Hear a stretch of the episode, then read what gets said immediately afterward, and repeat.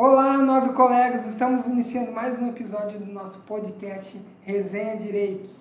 Estamos iniciando o mês de março, nós estamos com convidados especiais, mês da mulher, mês especial, na qual nós separamos todo esse mês de março para trazer convidados especiais, contar um pouco da história, mulheres do direito, mulheres inseridas no direito, né? E chegamos no nosso terceiro episódio do mês de março. Antes de nós iniciarmos nosso podcast, eu quero fazer nossos agradecimentos à Minha Estampa, que é a nossa parceira, que fornece esses livros para o nosso convidado, Minha Estampa, e também agradecer a nossa parceira, que é a Editora Foco, né?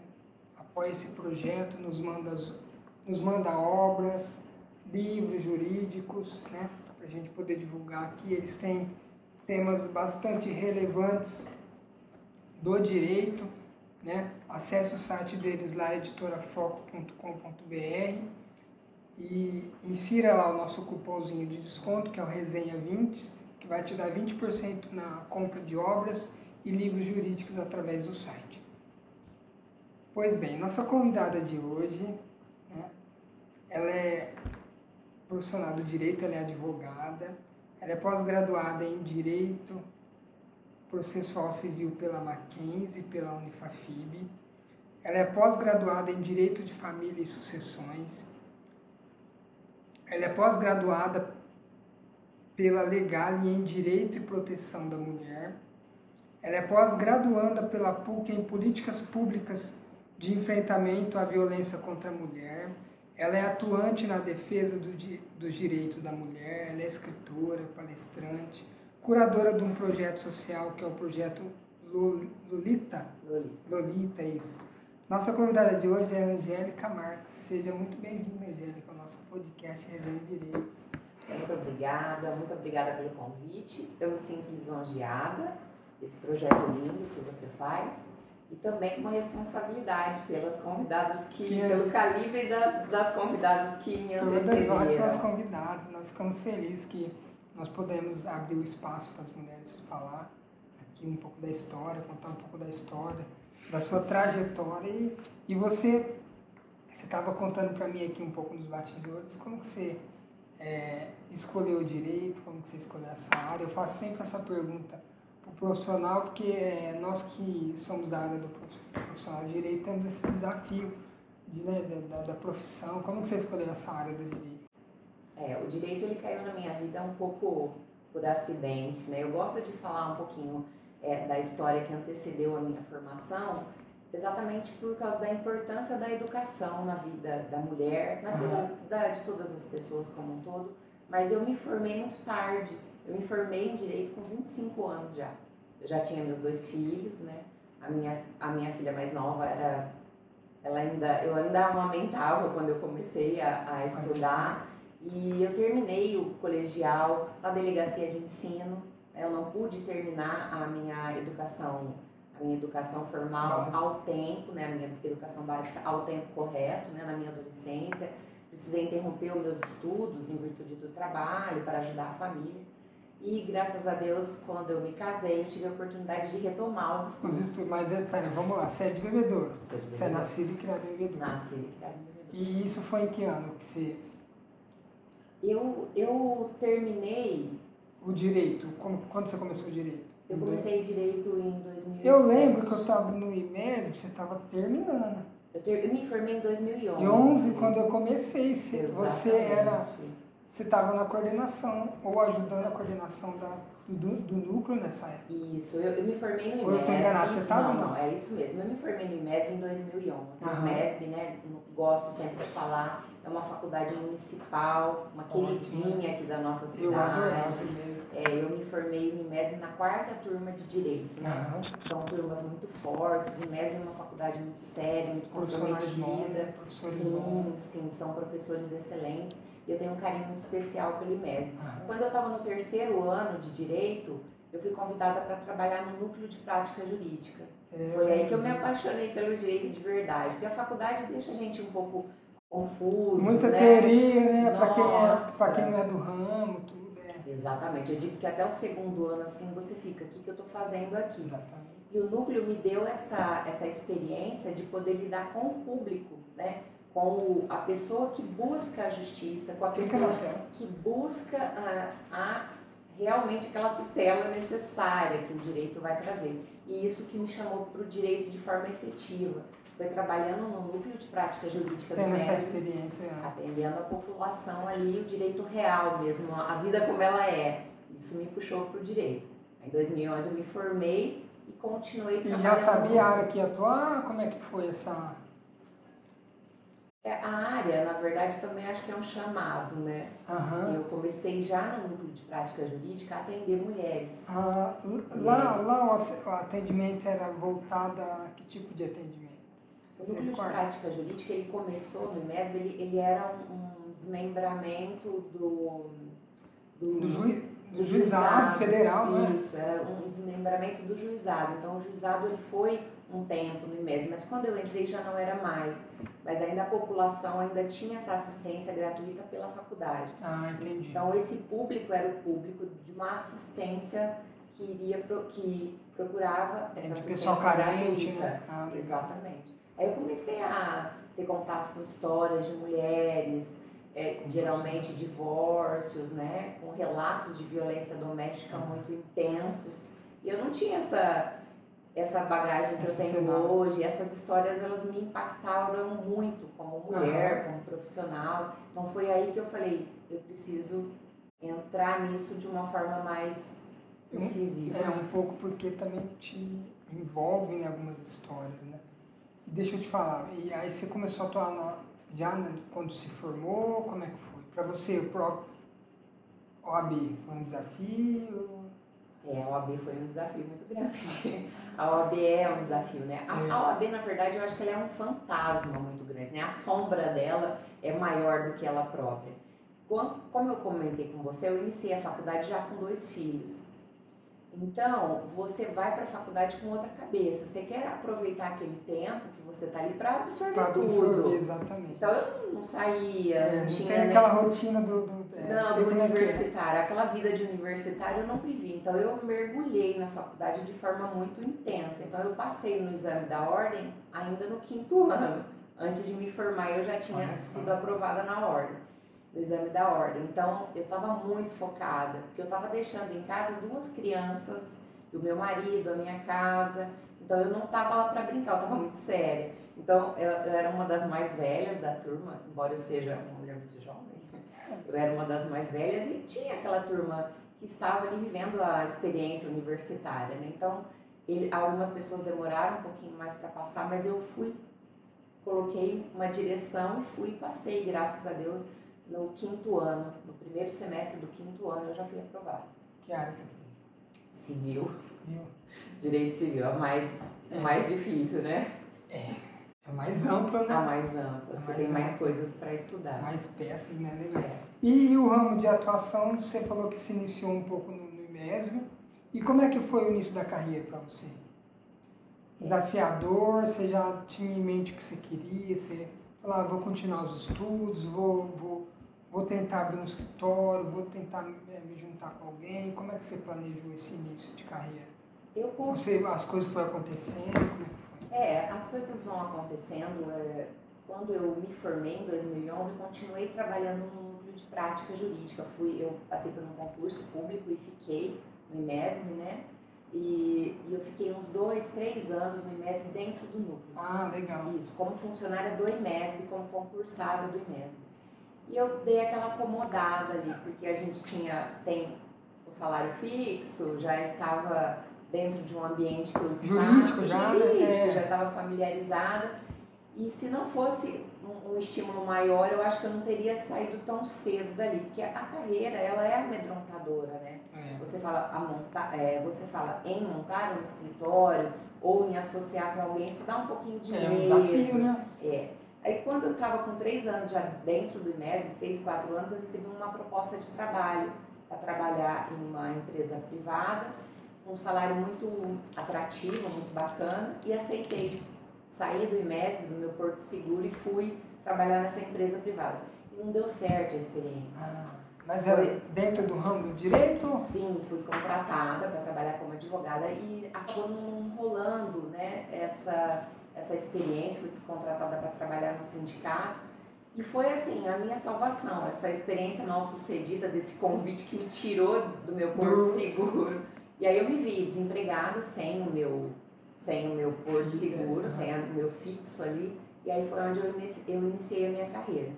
Aí tinha alguns convites para trabalhar em sociedade com alguns advogados. Falei, agora eu já vou começar. Eu demorei demais, abri o meu escritório na sala da minha casa mesmo, comecei a fazer os primeiros atendimentos. A relação mesmo durou 5 anos, onde você não sabe se vai dar certo. É. Hoje eu estou mais tranquila, estou mais centrada, já tenho a minha carteira de clientes estabelecida, né? Depois de 10 anos, mas os primeiros 5 anos de formada foram realmente um desafio. Financeiro, técnico, né? Você não sabe para onde que você corre, mas eu tinha o apoio da minha família, o apoio do meu marido, né? As crianças sempre vibraram muito porque cresceram nesse ambiente que caminhava para alguma coisa, então foi uma transição bem legal. E deixa eu te falar, você tem alguma referência na família que se formou nessa área? Não? Nenhuma referência. Tá, mas aí você não contou como você escolheu o direito para mim, propriamente dito? Foi um ato de coragem, digamos assim, um ato de atrevimento, né? Quando eu me casei, o meu marido Thiago também é minha fortaleza, ele que me dá todo o meu apoio. E quando eu me casei, eu sempre trabalhei muito desde os 11 anos e... Quando nós fomos viver juntos, eu me deparei com uma casa, criança, aquele ambiente doméstico, assim, e eu comecei a não ficar muito feliz dentro dessa realidade que eu... Um cenário novo para você, do casamento, entendemos. Eu sou a primeira filha de 5, então eu sou de uma casa de mulheres, né? 6 mulheres, minha mãe mais 5 filhas. Olha só. Então, como eu fui trabalhar muito cedo, tinha muita mulher em casa, então eu não tenho muita familiaridade com o ambiente doméstico, com o serviço, com a cozinha, porque sempre teve muita gente na minha casa para fazer isso, enquanto eu trabalhava, eu e minha mãe buscávamos o sustento dessa casa. Então, eu não aprendi, não foi porque eu era uma dombinha, porque eu estava fazendo um outro papel, né? Eu e a minha mãe, né? Então, quando eu me vi na minha própria casa, tendo que exercer esse papel de dona de casa, de mãe, de gestora, eu me vi numa saia justa. Eu não sabia fazer isso, né? Não fui ensinada para fazer isso porque eu estava exercendo outro papel. Mas eu também não gostei. Então eu comecei a ficar um pouco infeliz. E aí eu tive algumas conversas com meu marido, ele falou, você não tá feliz? Vai estudar, vai fazer alguma coisa. Vai procurar alguma coisa. Aí eu falei assim, eu posso voltar a estudar? O que você acha? Não, pode estudar. Aí eu falei assim, mas o que eu vou fazer? Ele falou, faz qualquer coisa. Mas qualquer coisa o quê? Eu tinha coisas muito menores na minha cabeça, né? E aí ele falou, por que você não faz direito? Aí na hora me deu um estalo, eu falei, nossa, ele acha que eu posso fazer direito? Eu me senti, sabe? Mas nem passava pela minha cabeça. Honestamente, eu não me achava capaz de exercer essa profissão e nem capaz de frequentar uma faculdade, que a gente tem essa trava, né? Nossa, direito tem que ler. Exatamente. Só que aí aquele momento foi a virada de chave da minha vida, porque eu não pude falar pra ele, né? A mulher que você escolheu pra casar, se é mãe dos seus filhos, vai amarelar agora? Eu falei, legal, eu vou fazer direito então. Por dentro eu tava enlouquecida, meu Deus, eu não consegui! Porque eu tinha feito o meu colegial, numa escola, numa formação para adultos, no EJA, não sabia nem se eu passaria nessa faculdade, mas eu me investi nesse papel e falei, legal, eu também acho que o direito é bacana e eu vou fazer, então. Que legal. E aí eu fui fazer, me apaixonei loucamente pelo direito e não penso mais em outra coisa desde aquele dia que eu me atrevi a entrar no ramo do direito. Exatamente. Mas é legal, né? O direito nos encanta, realmente. Olha, deixa eu te falar, e depois você começou, vi que você se especializou no ramo até pelo seu início de carreira, lá no IMESB, em relação a questões de política de proteção à mulher, em defesa do interesse. Como que surgiu, ou como é que é seu dia a dia lidando com essa temática.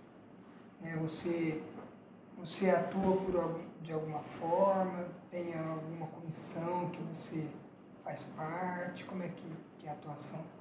Eu tive esse primeiro contato com a mulher vítima de violência doméstica ainda no núcleo de prática jurídica. É uma forma bem impactante, esse assunto chegou até mim de uma forma bem impactante, que foi ouvindo histórias.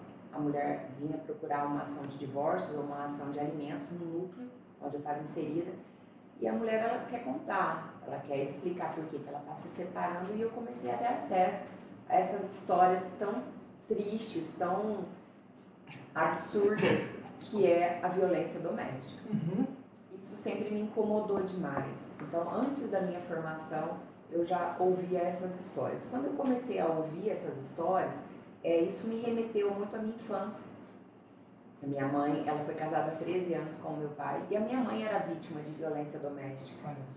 E na época, na minha infância, naquela época, eu acreditava que era um casamento ruim, mas talvez pudesse ser uma história isolada. E quando eu comecei a ouvir essas histórias das pessoas que me procuravam, eu comecei a falar, meu Deus, isso é muito maior. Isso é presente, né? É presente, é uma doença. É da nossa realidade. É da nossa realidade. Eu comecei a ver, tive uma identidade rápida com isso, né? E foi aí que eu me senti incomodada. Eu falo que toda ação, ela nasce da incomodação, né? Então eu fiquei incomodada em ver essa mulher que a justiça amparava tão pouco. Então foi aí que eu resolvi mergulhar nos estudos, na minha capacitação nessa área, para poder estender um olhar para a mulher. Porque o processo, o direito, nós temos muitas leis, né? A nossa Constituição Federal é incrível, apaixonante, ampla, e tem todas as leis, né? Nós temos muitas leis, mas até a mulher chegar ao ponto de ser atendida por essa lei, ela precisa de humanidade, de atendimento, de acolhimento. E eu acho que é bem aí que eu queria atuar, sabe? Nessa área de acolhimento. Para essa pessoa, antes dela saber que direito que ela procura, ela ser acolhida, ela ser ouvida. Exatamente. Foi aí que eu resolvi emergir em estudos e em pós-graduação. A faculdade de Direito, ela te prepara para todas as áreas, mas para você se especializar, para você ter esse olhar mais estendido para uma certa, você precisa se especializar, e é isso que eu venho fazendo desde 2011, várias pós-graduações, para estar preparada para esse mundo tão difícil que as mulheres enfrentam. Que legal, e deixa eu te falar, você nesse caminho do Direito, com certeza o Direito te abriu as portas para isso. Você se tornou escritora. Vamos mostrar esse livro. Esse aqui é um dos livros dela, ó. Opa. Meninos Malvados. A Culpa é da Mãe, ó. Esse é um livro dela. Vou colocar aqui. Como que surgiu a ideia? Como que você despertou esse prazer da escrita? O prazer, eu acho que quem não... E depois fala um pouquinho dos seus livros, Quem não lê não pode escrever, né? Eu acho que você tem que começar lendo. A leitura nos desperta isso. Me despertou isso, o direito. A leitura, a motivação por buscar conhecimento, né? Que você também, com certeza, isso despertou isso em você. E para você, como é que foi? A faculdade de Direito, ela me trouxe isso, a necessidade de estar constantemente lendo. Minha mãe escrevia muito, né? Minha mãe, ela é uma escritora também. Ela não tem nada publicado, mas ela escreve muito e desde muito cedo. Minha mãe tinha vários cadernos e era uma coisa um pouco proibida os cadernos da minha mãe, né? Então, sempre quando tinha a oportunidade, eu e minhas irmãs, a gente lia, pegava, mexia nesses escritos e ela escrevia coisas muito bonitas. Então, eu acho que essa foi a minha inspiração principal. Quando eu entrei na faculdade de Direito, que eu comecei a ler, eu senti a necessidade de escrever também. E aí, quando comecei a escrever, eu vi que essa era uma outra paixão, que eu também gosto muito de escrever, né? Esse é o meu terceiro livro. Ah, que legal! Fala dos dois primeiro, como é que é? Eu comecei a escrever textos isolados, crônicas. Histórias, crônicas. Eu sou fã número 1 da escritora Danusa Leão. Ela faleceu ano passado E eu comecei a acompanhar as crônicas dela nas páginas da revista, numa revista da Cosmopolitan, e eu comecei a ler esses contos de uma página da Danusa.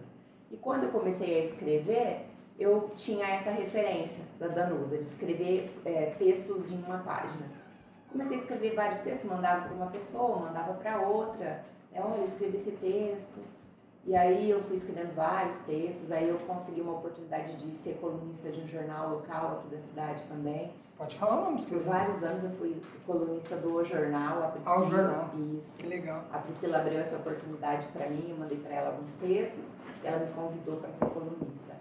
Inclusive eu parei por pura falta de agenda mesmo, que é uma coisa que eu amo, e as portas também sempre ficaram abertas para mim. Comecei a escrever esses textos nesse formato de crônicas por muitos anos. Quando eu vi, eu estava com muita coisa legal. E uma pessoa na época falou, por que você não publica seus textos? Eu falei, será? Aí eu fiz uma coletânea desses livros, desses textos todos que já eram publicados no jornal, e publiquei meu primeiro livro, que chama Tipo um Livro. Em 2014 eu publiquei esse primeiro livro. Eu tenho muito carinho por esse primeiro livro. E aí foi uma coisa que foi acontecendo, eu continuei publicando, continuei escrevendo, e aí quando eu vi tinha uma quantidade também suficiente, aí eu publiquei em 2018 um livro chamado Meias Verdades, também, que em 2018 publiquei o Meias Verdades. Que é em formato de crônicas. Também são crônicas. E aí, com esses dois, aí começou as pessoas, e aí o terceiro livro, você não vai lançar o terceiro livro? Aí eu falei, será? Porque é caro, né, Euler? É um investimento, né? Porque se você cede todos os seus direitos, a editora acaba te assessorando, mas você perde o direito do teu produto, da tua produção. Tem tudo isso, né? Tem. E eu queria produzir alguma coisa que fosse minha também, então eu sempre tive que custear a produção dos meus livros. E eu detesto vender, eu gosto de presentear. Então é um custo que é única e exclusivamente meu, mas um prazer, além de escrever, é poder presentear com o meu livro, uma coisa que eu gosto muito. Então isso custou. Já o terceiro livro, ele não é em formato de crônicas, de texto, ele é uma história mesmo. Ele começa com um pedaço da minha história, da minha infância, onde eu abordo a questão da violência doméstica, sofrida pela minha mãe, e venho fazendo considerações a respeito da educação dos meninos e como que esse menino, através da influência da educação que ele recebe da própria mãe, ele vai se comportar no mundo como marido, como filho, como profissional. Então eu faço essa provocação. Meninos Malvados, a culpa é da mãe? É uma pergunta, mas é uma provocação. Então eu vou desenvolvendo alguns pontos de vista particulares, né? Chegando numa conclusão, se a culpa do menino malvado é da mãe ou não é. Que legal. Interessante. E deixa eu te falar, tem projetos de continuar escrevendo? Como é que é? Eu nunca paro de escrever, né, Euler? Eu sou uma escritora, desde 2011 eu continuo a estudar, então essas pós-graduações, elas me consomem bastante tempo também, e a publicação de um livro também é um processo que consome muito tempo. Mas por enquanto eu dei um start na questão dos livros, e agora eu estou imersa em outro projeto. Estou imersa num projeto social chamado Lolita. Isso, já chegar, já vamos entrar nele já. Aí eu parei. Fala um pouquinho do projeto. A gente que eu não sei você, né, mas quando a gente é mais novo, a gente tinha bastante projeto social na nossa época, né? Hoje eu não sei se tem bastante como tem, ou se era pela própria escola a gente fazia bastante projeto. Isso despertou em mim, pelo menos em mim, a parte assistencial, a parte, né, de buscar cultura, ver a importância da cultura. E para você, provavelmente, você deve ter tido alguma experiência relacionada a essa parte assistencial, social, e você hoje faz parte hoje é curadora do Projeto Lolita. Fala um pouquinho dele, como é que despertou esse chamado para o assistencial. Eu também sou da mesma leva, sou da mesma cria. Eu sou da época do Profic. O Profic era um projeto social da minha época, que ela era educação continuada. Profic, né? Profic. Eu era da DCA. DCA, que nós estudávamos em um turno e no contraturno nós permanecíamos na escola. Para fazer atividade. Exatamente, né? Isso foi muito importante. Nesses projetos a gente aprendia a bordar, pintar, leitura. Eu lembro do primeiro livro que a professora leu pra gente. Ela lia cada dia um pedacinho. E eu fiquei atormentando a vida dela, enquanto ela não me emprestou o livro para me terminar de ler em casa e devolver para ela ali num dia, porque no outro dia ela tinha que terminar.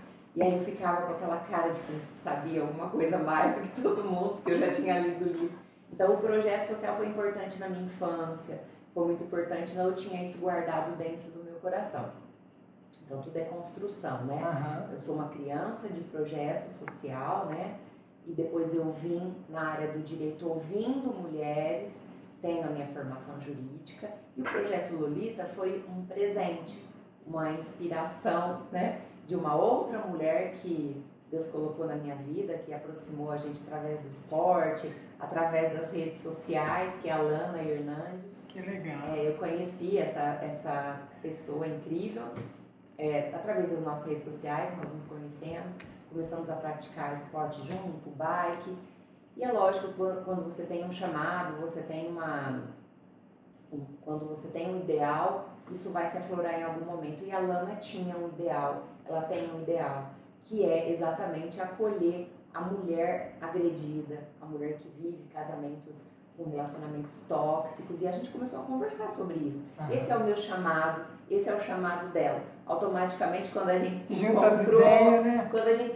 Isso foi inevitável, né? Então, o projeto Lolita, ele tinha nascido no coração da Alana. Quando ela começou a me contar, foi um incêndio, né? Nós duas começamos a conversar muito sobre colocar isso em prática, colocar em execução. E quando, na condição de advogada, eu atendo a mulher de um ponto para lá. Só que essa mulher, até ela chegar no divórcio, ela já passou por muita coisa. E a Lana me apresentou... Exatamente, a Lana me apresentou um projeto social que socorria a mulher um pouco antes disso. Então, nós nos imergimos em estudos, em planejamento, para a gente fazer uma assistência ampla à mulher, né? Esse é um projeto que ele está nascendo, é um projeto social que visa amparo, capacitação da mulher agredida, informação para a mulher agredida, antes dela chegar no judiciário, antes dela chegar numa advogada, para ela se fortalecer como mulher, né? Essa pessoa que eu falei, a Lana, ela é imersa também em desenvolvimento humano. Então a Lana tem esse olhar, esse viés humanista, viés humanista muito legal. Então, junto com a minha formação profissional, eu e a Lana, nós vamos desenvolver um projeto incrível chamado Projeto Lolita, tá? Vocês vão ouvir bastante falar sobre isso. Vamos colocar aqui, e o Projeto Lolita, ele tem um podcast também, que chama Conto é Cem Fadas, que está sendo lançado tudo junto, vai ser lançado agora no mês da mulher, podcast, onde a gente vai fazer provocações para mulheres e vamos lotar elas de informação, de conhecimento, de ferramentas para que essa mulher possa se desenvolver da forma mais ampla possível e se libertar de relacionamentos tóxicos, abusivos, enfim, ela possa ser plena. Dá toda uma assessoria para ela, uma palavra.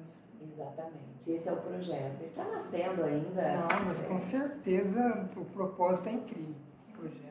Eu falo que todo projeto social, seja do ponto de vista que for, ele sempre alcança pessoas e tem um incrível poder de mudar essas pessoas, né?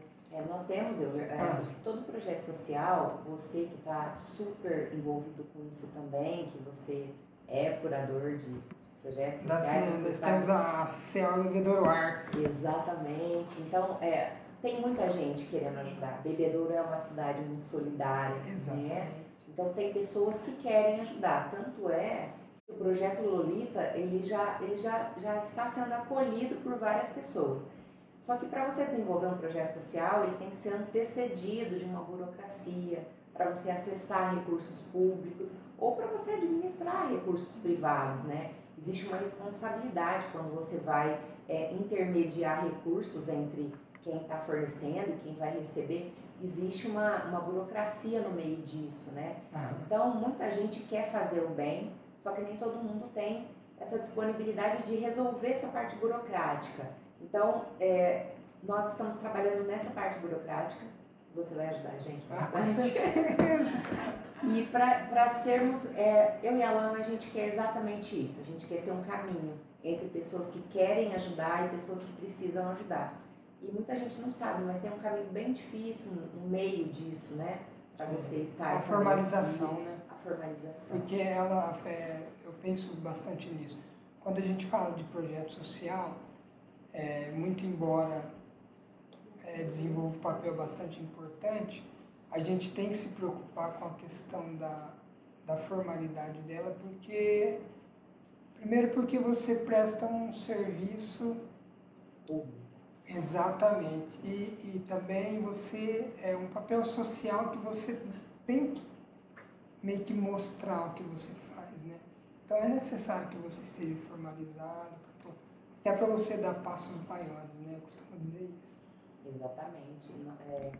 Nós temos muita coisa acontecendo em Bebedouro, sabe? Bebedouro é uma cidade muito acolhedora com quem quer ajudar, mas realmente precisa dessa formalização e dessa responsabilidade, porque como você falou, o projeto social ele presta um serviço público, então como um serviço público ele tem que atender às normas constitucionais, tem que ter eficiência, tem que ter legalidade, transparência, né? Publicidade, todos aqueles requisitos que nós da área conhecemos muito bem, então tem que ser exercido com responsabilidade. Que legal!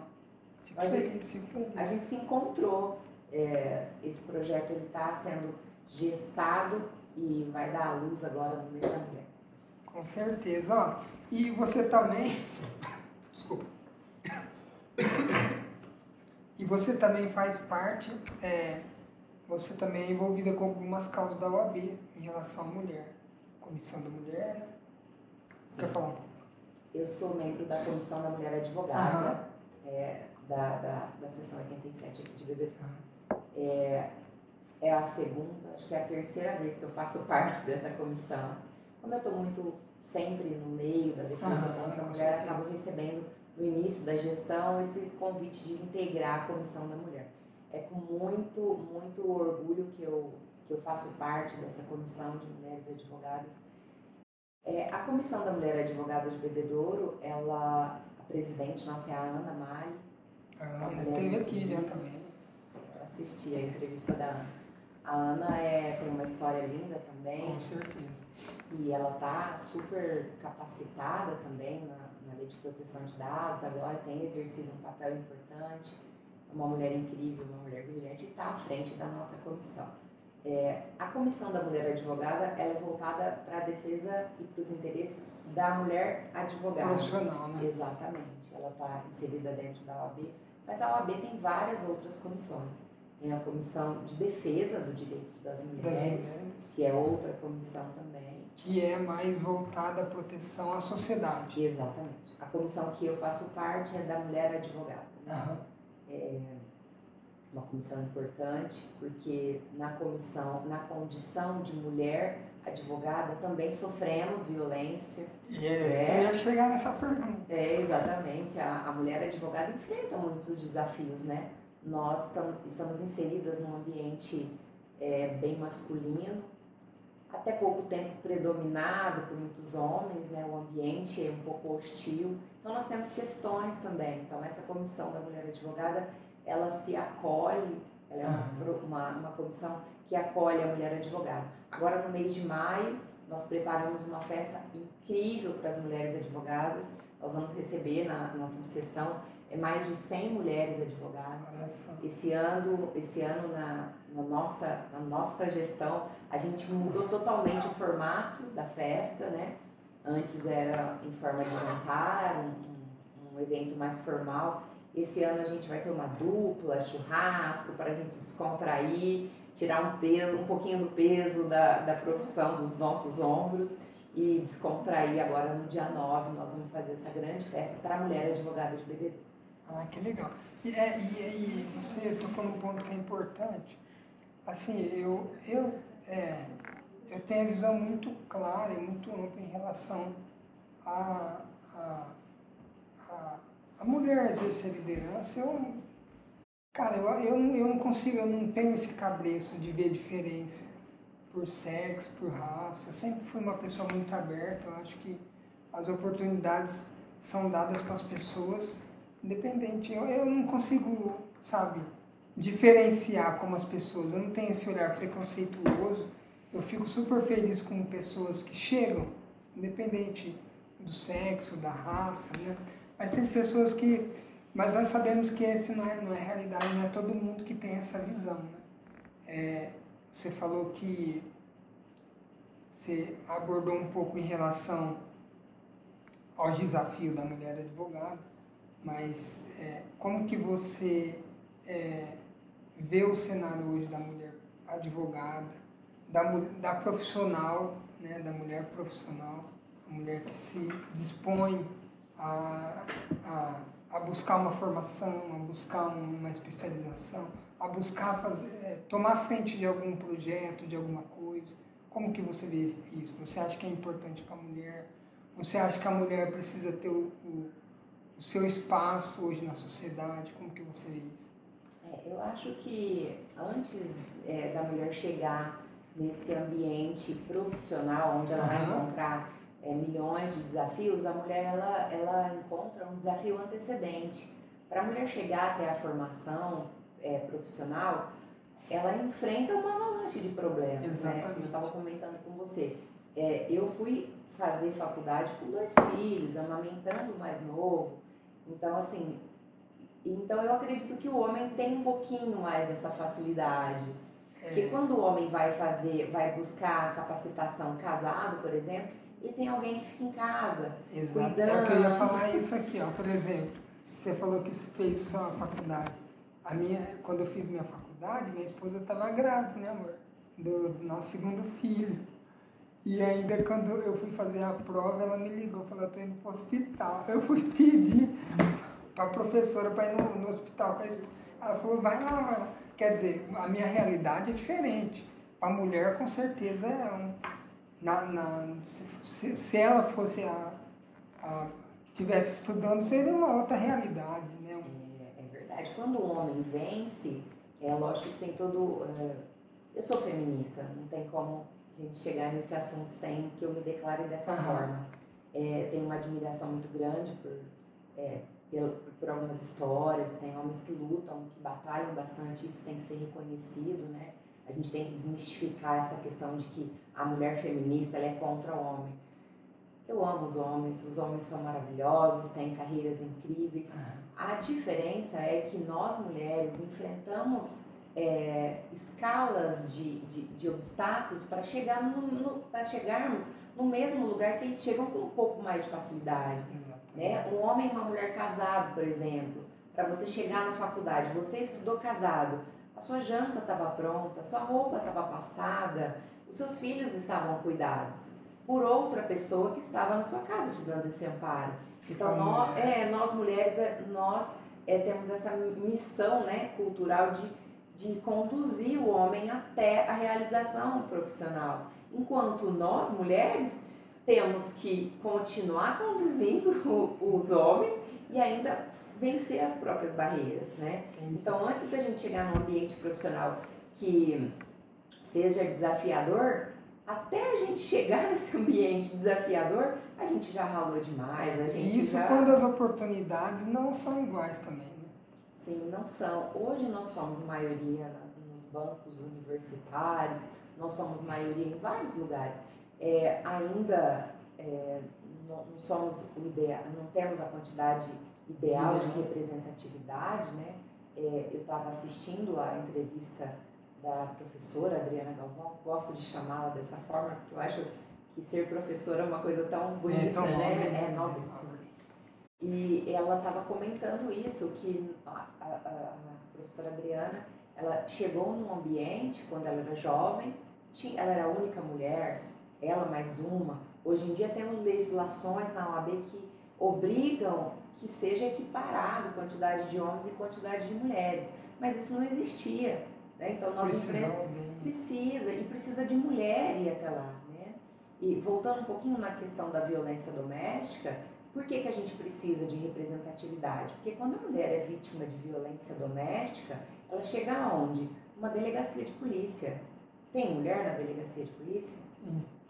Não tem mulher. Infelizmente, perdemos a nossa delegada, né? Embora o delegado atual, que esteja lotado aqui na nossa delegacia da mulher, seja uma pessoa competente, muito atencioso, conheci pessoalmente, mas não é igual. Não é a mesma coisa. Não é igual, a mulher tem que se abrir e falar que apanhou para um homem. Então, e depois, quando a mulher vai ser julgada, quando ela vai ter o processo dela analisado, com as questões que ela conta para o advogado dela, quem é que vai julgar? É um juiz que é homem. E o promotor que vai dar a cota ministerial daquele assunto é homem. Então, é um ambiente masculino. Por isso que a importância da mulher estar nos lugares para nós, mulheres, sermos olhadas por outras mulheres. É isso que é importante. Por isso que é difícil para a gente. Porque a gente chega em locais, se alguém vai nada loucamente, chega em um local, tem que desbravar muito esse local. E quem vai estar à frente? Homens. Então, por isso que a gente enfrenta tantos desafios, porque a gente não está em todos os lugares, e a gente precisa estar. E justamente o homem não tem a mesma visão da mulher, a gente não consegue.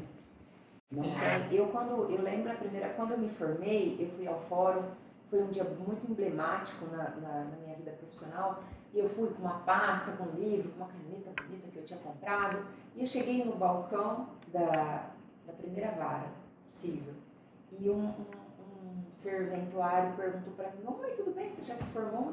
"Eu me formei." Aí a pessoa perguntou para mim: "E você está trabalhando para quem?" Nossa, aquilo foi uma pedra para mim, sabe? Eu falei: "Não estou trabalhando para ninguém. Eu me formei, estou aqui em nome próprio."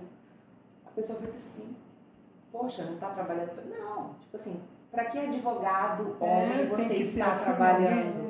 Então, eu fui recepcionada na minha casa, porque o fórum é a nossa casa, né? É o nosso local de trabalho. Eu fui recepcionada no meu primeiro dia com a minha caneta chique, que eu fui com essa pergunta: "Você está trabalhando para quem?" Eu estou trabalhando para mim mesma. Para quem? Você é estagiária de quem? Não era estagiária de ninguém. Eu estava ali em nome próprio, defendendo o meu cliente, que era uma mulher, estava iniciando minha carreira. E já iniciei minha carreira com essa pedrada. E foi só a primeira, eu tive várias. E respondendo a sua pergunta, quais são os desafios da mulher advogada? São inúmeros. Nós estamos num ambiente predominantemente masculino, e a gente enfrenta olhares, a gente enfrenta problemas com roupas, né? Preconceito. Nós temos que, quando a gente vai se vestir para ir trabalhar, a gente tem que ter preocupações, não somente... como os homens, se está limpo, passado, a gente tem que ver se a gente está habituada devidamente para não ser assediada, para não ser olhada de forma indiscreta. Esse é um ambiente... a gente enfrenta isso ainda, e no fórum também. A mulher advogada, ela sofre tanto preconceito e tanta violência quanto a mulher comum, quanto a mulher que não tem formação. Todas nós, mulheres, somos vítimas de preconceitos diários, de violências diárias, e com a mulher advogada não é diferente. Não é. Infelizmente, todas nós estamos submetidas a isso. Deixa eu te fazer uma pergunta. Eu sempre faço: teve algum fato que marcou bastante a sua experiência profissional? Teve vários fatos, né? Quer contar algum que... Não precisa citar nome, não, só para...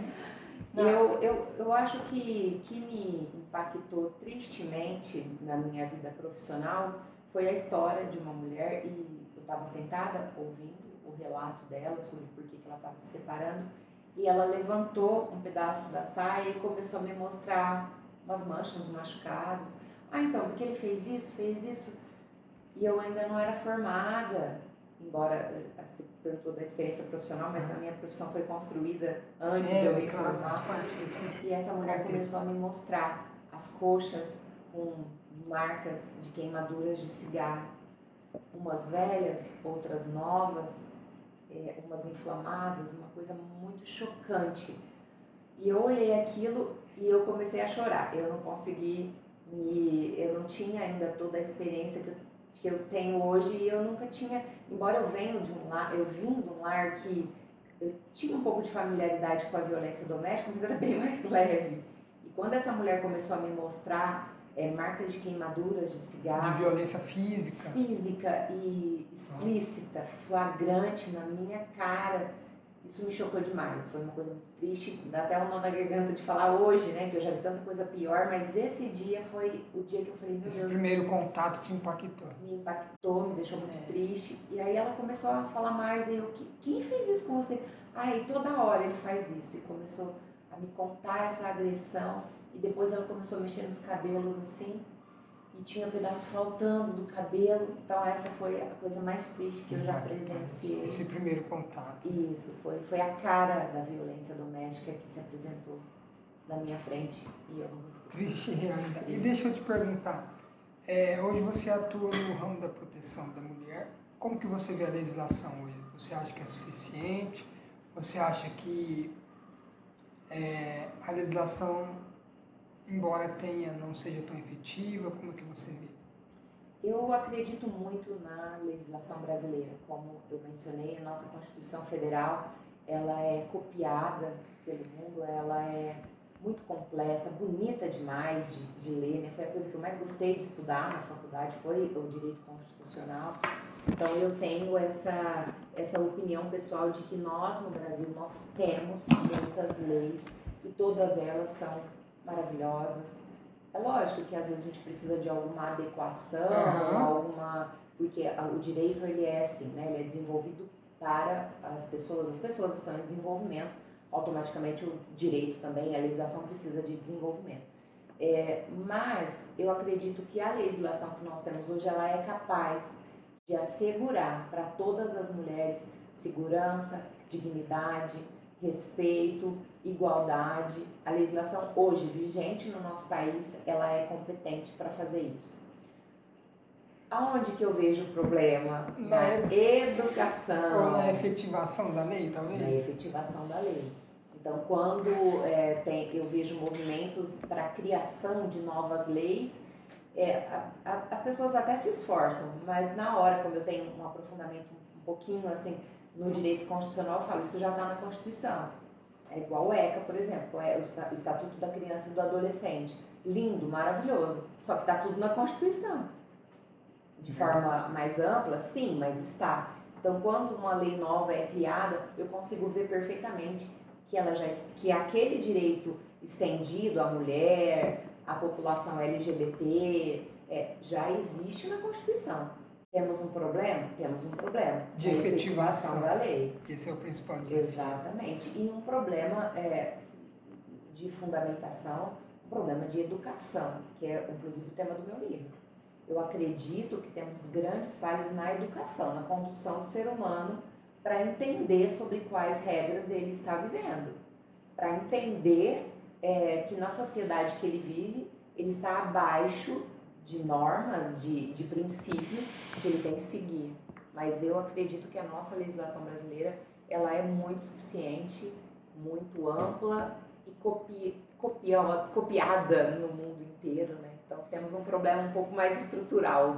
Só para o pessoal situar, hoje as principais leis que nós temos em relação à proteção à mulher é a Lei Maria da Penha, que é a Lei 11.340 de 2006. Temos também... deixa eu ver aqui.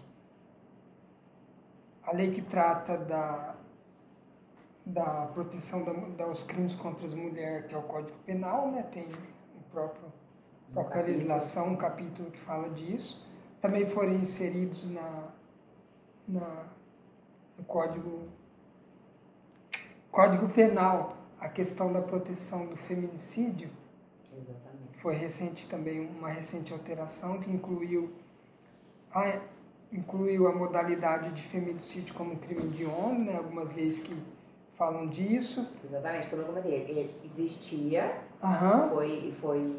foi modulada de modo a agravar esse crime. O crime já era previsto no Código Penal, ele ganhou uma nomenclatura diferente e uma pena mais incisiva, uma pena foi equiparado ao crime hediondo, que é um crime inafiançável, é um crime um pouco mais grave. Uhum. E também tivemos a imputação da questão pela Lei 13.718, vou ver se, que trata um pouco dos crimes sexuais, a questão dos truques, deu uma proteção maior em relação a alguns atos. É o que equiparou, lembra? Exatamente. Ele deu maior proteção para esses tipos, exatamente. Aumentou a pena, a conduta. Os crimes sexuais, eles não têm mais lugar na sociedade brasileira. Aliás, na sociedade mundial, né? Os crimes sexuais são inadmissíveis. E hoje, graças a Deus, né, nós temos um olhar estendido das autoridades de tolerância zero contra os crimes sexuais. E eu fico na condição de mulher, agora eu não estou nem falando mais como advogada, na condição de mulher, eu me sinto muito feliz com esse movimento ostensivo contra a prática de crimes sexuais contra a mulher. Ah, então, existia já no Código Penal a dignidade sexual, a dignidade da inviolabilidade do corpo do ser humano já é um direito constitucional, um direito fundamental garantido na Constituição, mas o que a gente entra exatamente onde eu falei. A legislação existe, sempre existiu. O que tem que ser mudado é o olhar para o infrator, que a lei ela está lá. Mas como que o ordenamento jurídico trata o infrator, trata quem comete o crime sexual? É isso que está mudando. Nós estamos assistindo hoje uma movimentação muito bonita mundialmente que está se posicionando tolerância zero contra crimes sexuais. E hoje nós temos casos mundialmente conhecidos como do jogador Daniel Alves, exatamente, que está preso pelo que fez com a modelo, né? Tivemos outros casos de jogadores também famosos, né? Exatamente, o Robinho agora, tem determinações recentes já, né? Pela prisão do Robinho, não pode ser diferente, né? Cometeu o crime, cometeu importunação contra a mulher, o estupro, o assédio, desde os mais leves. Precisa ser penalizado, porque nós somos educados pelo exemplo. Agora, o caso do Daniel Alves, por exemplo, está todo mundo de olho nisso, está todo mundo vendo o que acontece com o estuprador. Né? Ele está sendo investigado, né? A gente não foi julgado, sentenciado ainda, mas o mundo está de olho nisso. E os meninos estão de olho nisso. E os meninos estão assistindo como que a lei trata essa pessoa que transgride a lei. A lei vai dar um tratamento para essa pessoa e esse tratamento vai ser assistido por meninos do mundo inteiro. Então, por isso que é importante a aplicação da lei. A lei existe, mas como que ela está sendo aplicada? Ela vai ser aplicada diferente para o Daniel Alves? Ela vai ser aplicada diferente para o Robinho, só porque são famosos, porque tem condições financeiras de pagar os melhores advogados, as melhores bancas de defesa? Não pode ser diferente. O cara que passa de bicicleta e derruba uma mulher porque tentou apalpá-la, tem que ter a mesma punição do jogador de futebol que estava na boate mais famosa, entendeu? Tem que ser igual, porque para alguém, quando for cometer algum crime dessa espécie, pensar 10 vezes, não posso cometer, porque se não tem a trava moral. Porque primeiro tem que ter aquela trava moral, eu não vou fazer isso porque é errado, porque eu aprendi em casa que não pode fazer. Mas se não tem a trava moral, tem que ter a trava legal. Então agora hoje o mundo assiste esses casos de crimes sexuais que eu espero que seja conduzido com bastante seriedade e que eles sejam punidos à altura do que cometeram. Porque eu não consigo imaginar como essa mulher está se sentindo. Você sabe o que eu ouço? Nossa, a vida dele virou de ponta cabeça. Eu ouço isso quando a gente vai comentar sobre o crime, né, nas rodas. Nossa, viu o que aconteceu com o Daniel Alves? Não aconteceu nada com o Daniel Alves, ninguém sabe nem o nome da modelo. Aconteceu com ela. Ela foi violentada. Foi ela que sofreu o crime sexual. E a gente ouve isso. Você viu o que está acontecendo com o Daniel Alves? a vida dele foi virada de ponta cabeça, foi virada de cabeça para baixo. Quem precisou tomar coquetel, fazer todos os exames, passar por um hospital, por um exame ginecológico, que nós mulheres sabemos o tanto que é desagradável, desconfortável, foi ela. O Daniel Alves está respondendo por uma coisa, por uma ação que ele provocou. Ela está sofrendo por uma ação que é de terceiros, né? Então a gente tem que ter esse olhar um pouquinho mais afetuoso para a vítima, né? Exatamente. E não olhar para o agressor com essa complacência toda que eu estou vendo por aí. É, exatamente. E aí você entrou num ponto que é importante. Porque às vezes as pessoas acham que a violência da mulher está relacionada só à questão física, né? Tem a questão física, psicológica, moral, consequência familiar para ela, consequência patrimonial. Exatamente. Né, consequência social para a vida dela, né, porque ela tinha uma profissão. Exatamente. Nós costumamos atribuir a mulher agredida, a violência doméstica, a violência contra a mulher com o olho roxo, braço quebrado. Exatamente, vamos desmitificar que não é só isso, né? Como é que... O primeiro episódio do nosso podcast, que visa informar a mulher, ele vai trabalhar exatamente isso. Nós vamos, já está tudo gravadinho, tudo bonitinho, explanar os tipos de violência. Ah, que legal. Porque a gente costuma achar que a mulher agredida é isso, é uma mulher com olho roxo. Eu tenho uma frase que eu gosto muito de falar, que toda violência deixa marcas, mas nem toda marca a gente consegue ver. E a violência que é praticada contra a mulher, como você falou, ela tem várias faces, né? A violência patrimonial, que é aqui na condição de advogada eu mais assisto, né? Que é quando a mulher é cerceada do direito aos seus bens, ao seu desenvolvimento pessoal. Na hora do divórcio isso é muito evidente. Tá, Euler? Quando você vê que o homem, pela superioridade econômica, consegue muitas vezes até retomar aquele casamento única e exclusivamente porque a mulher não tem meios financeiros de continuar a própria vida. Né? Então isso é uma violência patrimonial. E ela não começa lá no divórcio, né, Euler? A violência patrimonial contra a mulher, ela começa muito antes, né? Geralmente até na lua de mel, minha querida. Você não precisa trabalhar, meu amor. Nunca mais. Eu vou te dar tudo o que você precisa. Isso é violência patrimonial, porque você está impedindo a mulher de se desenvolver, de ter o próprio ganha-pão. E você está tirando dela a escolha dela continuar casada ou não. Porque muitas e muitas mulheres continuam casadas 20, 30, 40 anos, única e exclusivamente porque depende financeiramente do homem. Então, eu enxergo a violência patrimonial muito antecedente ao divórcio, né? Entendi. E é um tipo de violência. A gente discute violência doméstica. Ah, ela apanha. Ah, ela sofre violência doméstica. Ah, ela apanha. Não, não apanha. Ah, ele nunca bateu. Não, nunca bateu, mas nunca deixou trabalhar. Isso é violência doméstica. Isso é violência patrimonial.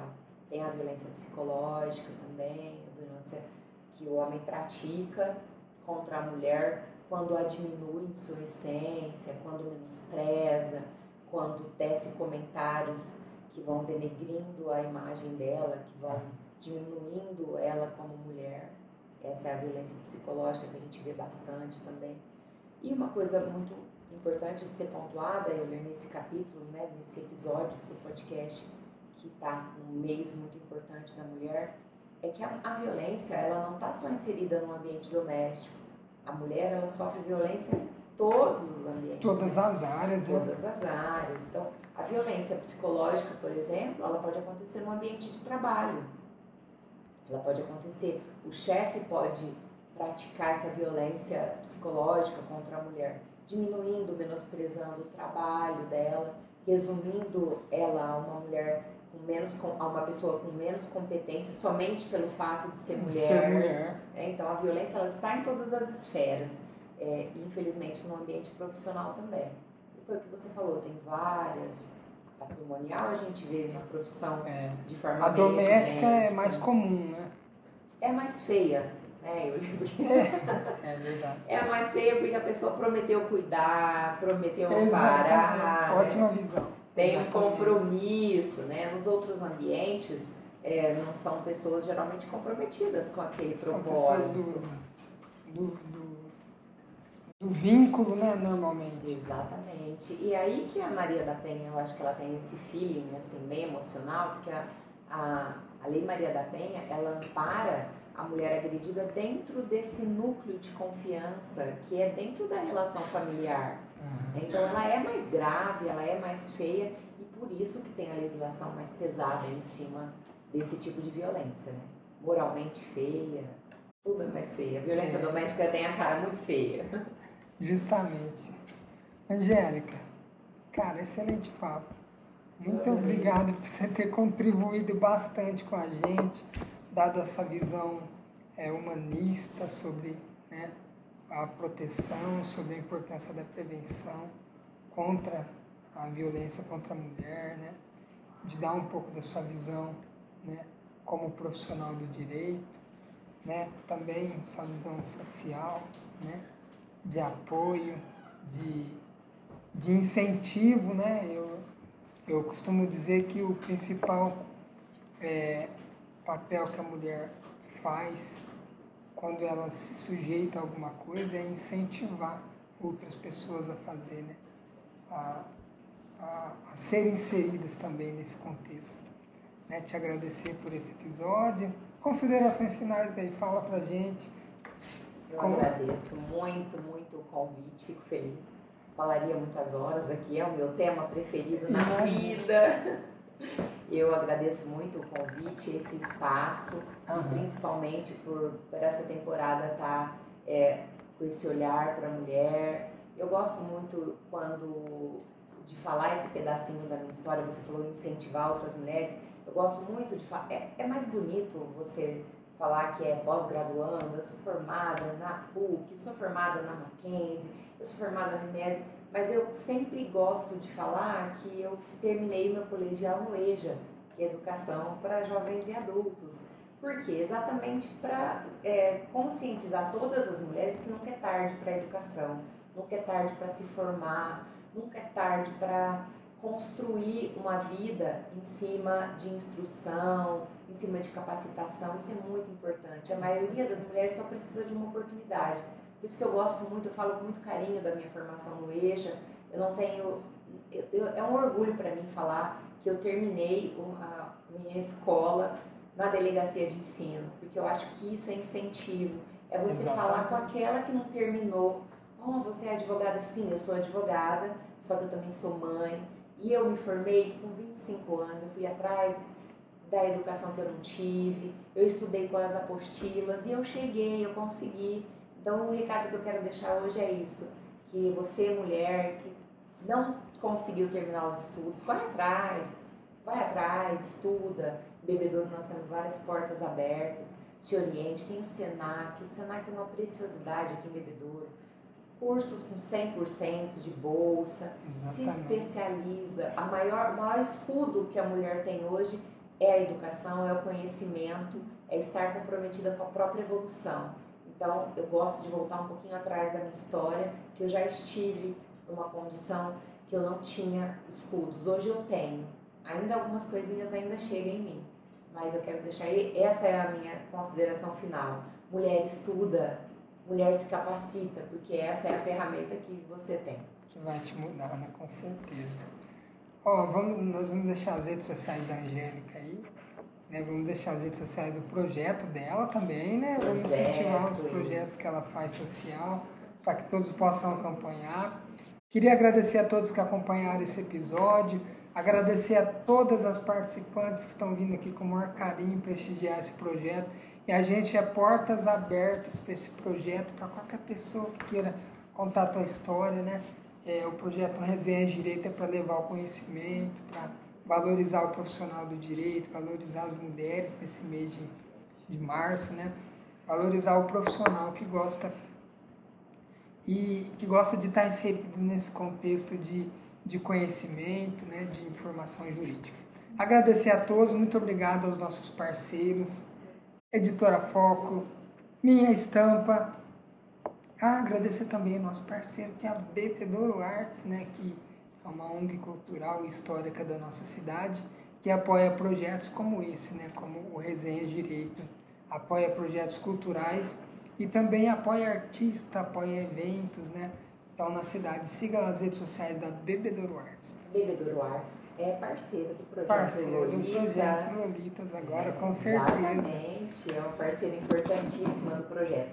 Meus parabéns, não desista. Te agradecemos. Nós sabemos que tocar um projeto desse tamanho que você está fazendo, enfrentar todos os episódios tendo que abordar temas diversos. Que é a profissão de cada um. Não desista, você está fazendo um trabalho muito relevante. Fique com os meus parabéns de todos os que tiveram a oportunidade de estar aqui falando um pouquinho de si. Te agradeço. Obrigado pelo carinho. Ó, muito obrigado a todos. Siga nossas redes sociais no Instagram, no Facebook, né? Quem sabe nesse YouTube aqui, no canal do YouTube. Nós já chegamos lá no 1.000 inscritos na página da nossa tela. Facebook, Instagram. Esses episódios que nós gravamos vai estar disponível nas nossas plataformas de streamer, né? Acompanhe lá se você quiser ouvir esse episódio depois. Siga nossas redes sociais, siga minhas redes sociais, Euler Domingues, siga as redes sociais da Angélica, as redes sociais dos nossos parceiros. Muito obrigado por esse episódio e até a próxima.